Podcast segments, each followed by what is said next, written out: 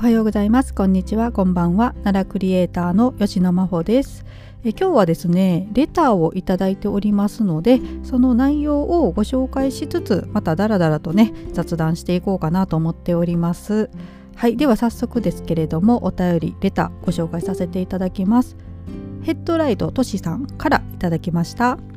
はじめまして。突然のレターで失礼いたします。今年の3月に奈良検定の1級を受験するものです。お勉強させていただきなんとか一発合格をしたいと思っています。ためになる配信ありがとうございます。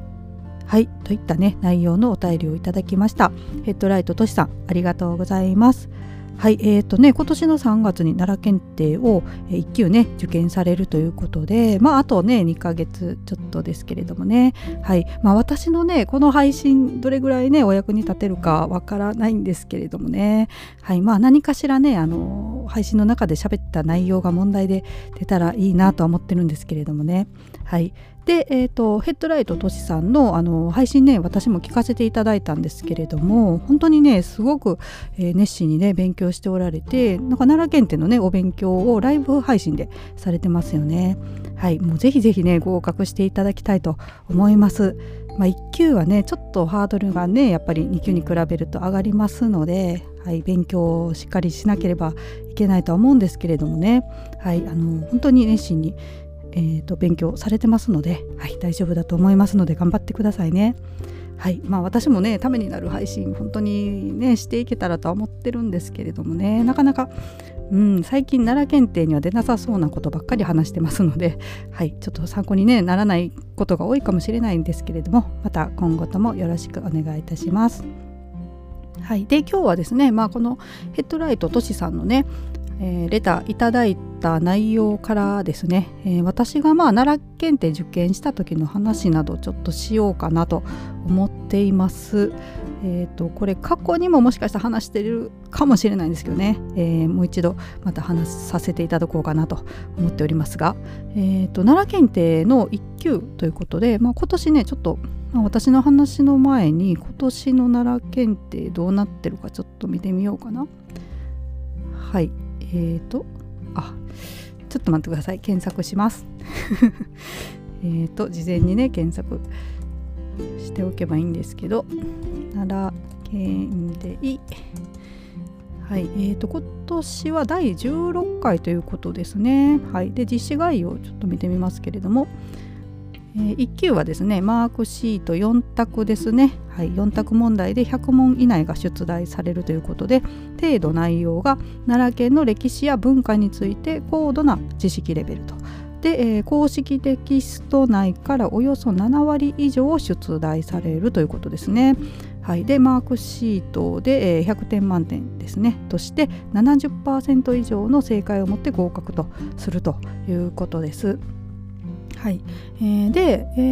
ーと、1級と2級はね特集問題っていうのがあるんですけど、えっと、1級はですね吉野山ということですね。はい、ですのでねちょっと吉野山の、え、知識をね中心にお勉強というかあの頭に知識を入れなければいけないと思うんですけれどもねはいまあこれがねなかなか厄介ですよね特集問題がね。で、えーと、私のねお話ちょっとしようと思うんですけど私がね受験した、えー、1級受けたのがですね第10回なんですよ。なので、まあ、6年前ですね。もう6年も6年も経ってるみたいです。はい。えーまあ、ソムリエ検定もね受けなきゃと思いつつちょっとビビって受けてないんですけど、はい、でその時ね私が受験した第10回からですねこの特集問題っていうのが始まったんですよ。でそれまではなかったんですけどねあのホームページ上で今回から特集問題っていうのをやりますっていうのが発表されてですねちょっと焦ったんですけどえーと、私の時はね法隆寺でしたねテーマがね法隆寺ということで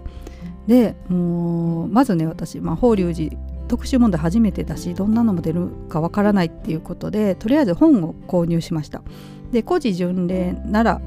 一法隆寺」っていうね本があってそれを買って勉強して、まあ、あとはねお正月に NHK でねえー、法隆寺を特集した2時間ぐらいの特番がやってたんですよ。でそれがすごく分かりやすかったので私わざわざあのネット購入オンデマンド版っていうのを購入してそれを何回か見て、えー、勉強したりとかしてました。で主にねあの仏像関係を勉強してたんですよ。まあ、法隆寺っていうとね仏像絶対出るだろうと思って、えー、釈迦三尊像とか立花部人念持仏とかね久世観音とかあと仏像のね造像法とかあと後輩裏の名文暗記したりとかねその辺やってたんですけどいざ試験受けたらですね仏像問題が1問たりとも出題されませんでしたはいもうびっくりしました。絶対1問ぐらい出るだろうと思ったんですけど、えー、1問も仏像関係は出ませんでしたね私の時は。でその当時ねどんな問題出たかっていうと、えー、ウォーナー島の横に供養塔が立つ非再建設を唱えた美術史家は誰かとかね、まあ、4択なんで選べるんですけどあと神の御堂を創建したとの伝承があるのは誰かとかね。あとは対石の位置とか池の名称とかね、えー、伽藍配置に関するものが結構出たかなという印象でしたね。はい。まあ、伽藍配置はねなんとなく覚えてたんですけどこの私が最初に今言ったウォーナー島の横の、えー、美術史家とかね供養塔が立つ非再建設を唱えた美術史家とかね、はい、この辺も全然分かんなくて誰？みたいになったんですけど、まあ、今はねウォーナーって言ったらちょっと知識その後入れたんであれなんですけど。いやもう当時はもうわどうしようってなりましたね。これは落ちたかもしれないって思って。めちゃくちゃ焦りましたけど。まあまああのね4択なんで4分の1の確率で適当に答えても当たるっていうかまあね大体奈良検定の問題って2択ぐらいには絞れますもんね。これはないなっていうのをね弾いてまあこのうちのどっちかみたいな。はい。まあ難しいやつはねもうどれも分かんないんですけどね。4択もうほんまに勘みたいな感じで答えてたんですけどまあまあなんとかねいけたんですけど、はい、やっぱ1級はね難しかった印象ですねまあねそれはそうですよね2級に比べたら、えー、ちょっと難易度が上がってるんですけど、えー、勉強法はですね私の場合はあの公式テキストをひたすら読むっていう感じでしたね。あの公式テキストから7割以上出題ということでまあねそれで言えば公式テキストを丸暗記さえすれば70点は取れるっていうことなので、まあ、もちろん丸暗記できないんですけど、はい、もうとてもじゃないけど私の脳みそでは丸暗記できないんですけどもまあまああの主要なところをね、えー、公式テキストで押さえていってでまあ試験のね直前とかぐらいに過去問題をね模擬テスト感覚でバーッと解きましたね。はいまあ、過去問題ねなんか私が受験する、まあ、第10回ぐらいまでってそんなに過去問題かぶらなかったんですよだからあんまり参考にならないかなと思っててあの、ね、過去に出たやつももうあんま出ないだろうと思ってちょっとまあないがしろにしてたんですけど私の時結構出たんですよねあのかぶってる問題が。なのでもっと過去問題ちゃんとしときゃよかったって試験終わってから思いました。で、えーとまあ、同じようなねそのまんまの問題が出るっていうのもあったし、まあ、ちょっと変えてね設問と、まあ、選択肢のところをこう入れ替えるような感じとかね近いところが出たりとかしたのでまあまああの考えてみたらね、出題者の方からすればですねその受験される方に問いたいところって大体こうこの辺っていうのがねあるんですよね。だからまあかぶってくるんですよね、はい、なのでまあ過去問題はやっぱりちゃんとしなきゃなっていうのがね私のその、まあ、当時の反省点でしたね。はい。まあ、あとはね時事問題が出ますもんね。だから、えー、今の奈良の時事問題何かな？ちょっとパッと出てこないけど。うん、私の時はねあの宮古塚古墳っていうのがねあのピラミッドみたいな形だったっていうのがすごいニュースになったんですよ。だから私これ絶対出るだろうと思ってなん暗記は一応してたんですよ。でも なんか中途半端に暗記したせいであの説問迷っちゃったっていうのがあってね。えっ、ー、と、まあ、墳丘がね、まあ、ピラミッドみたいな形で、えー、78段ぐらいみたいな感じで記憶してたんですけど説問であの2つね迷って凝海岩の長持ち型石棺が、えー、石室内に現存するっていうのとあと墳丘が4段以上の石段で築造されていることが判明したっていうのがあって私78段って覚えてたからえ4段以上？4段じゃなかったよな。でもこの問題ってピラミッドみたいな形だったって答えさせる問題だからでもうんみたいなあすいません。ちょっと何言ってるか 分かんないかもしれないですけど。ごめんなさい。自分でも何言ってるか今分かんなくなってきちゃったけど。はい。まあとにかくあの知識をね中途半端に入れたせいで悩んだんですけど、まあ、結局はこれ4段以上っていうので正解でした。まあ4段以上なんでね。78段でも問題ないというか、まあ、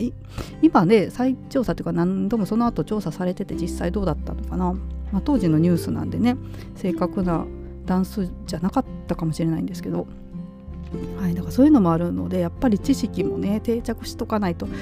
えー、もう悩む問題をねうまく出されるんですよね。はい、なのでまあちょっと時事問題とかもね何問か出ると思いますので、はいえー、本当に大変だと思うんですけれどもね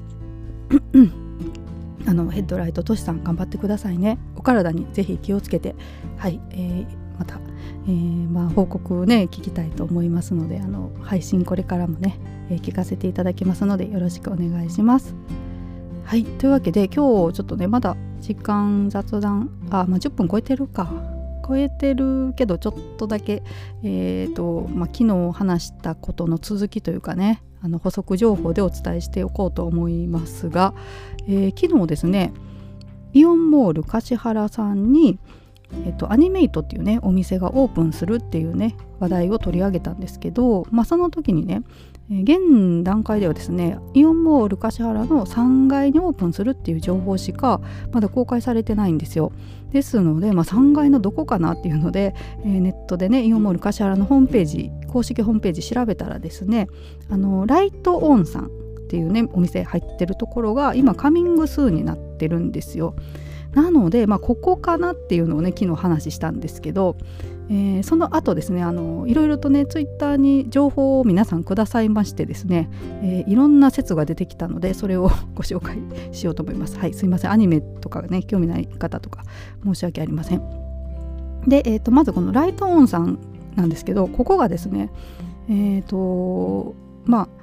カミングスーンなってるんですけど、えー、と今一旦閉めてて3月24日にリニューアルオープンされるっていうことなんです。ですので、まあ、このここに入るっていうのはないかもしれないなという感じですね。はい。まあ、可能性としてはねライトオンさんが今いる場所からこう移動されてそこにアニメイト入るって可能性はあるかもしれないんですけど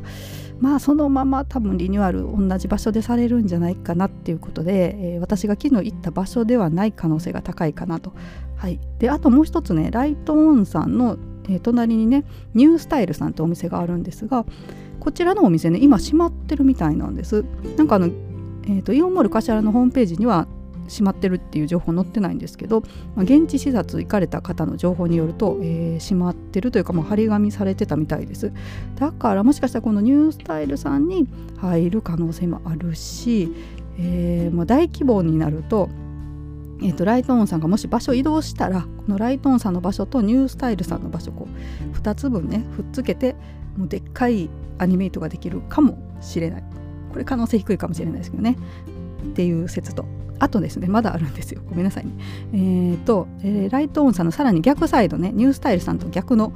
ところに逆逆というかまあまあ違う方向の、えー、隣接するところに高久でいいのかな？これ。ごめんなさい読み方間違ってたら。高久さんということにしときます、えー、っていうお店があるんですけど、まあ、こちらがですね1月15日に移転のため一時閉店ということになってるんです、まあ、移転されるっていうことですよね。でさらにねこの高久さんの隣っていうかまあ隣接するところにスポーツオーソリティさんがあるんですけど、えー、その隣接してるエリアが今ね撤去されてるらしいんですよ。スポーツオーソリティさんのものがねいろいろと。だからその撤去した場所と高久さんが移転された空いたところここ2つ合体して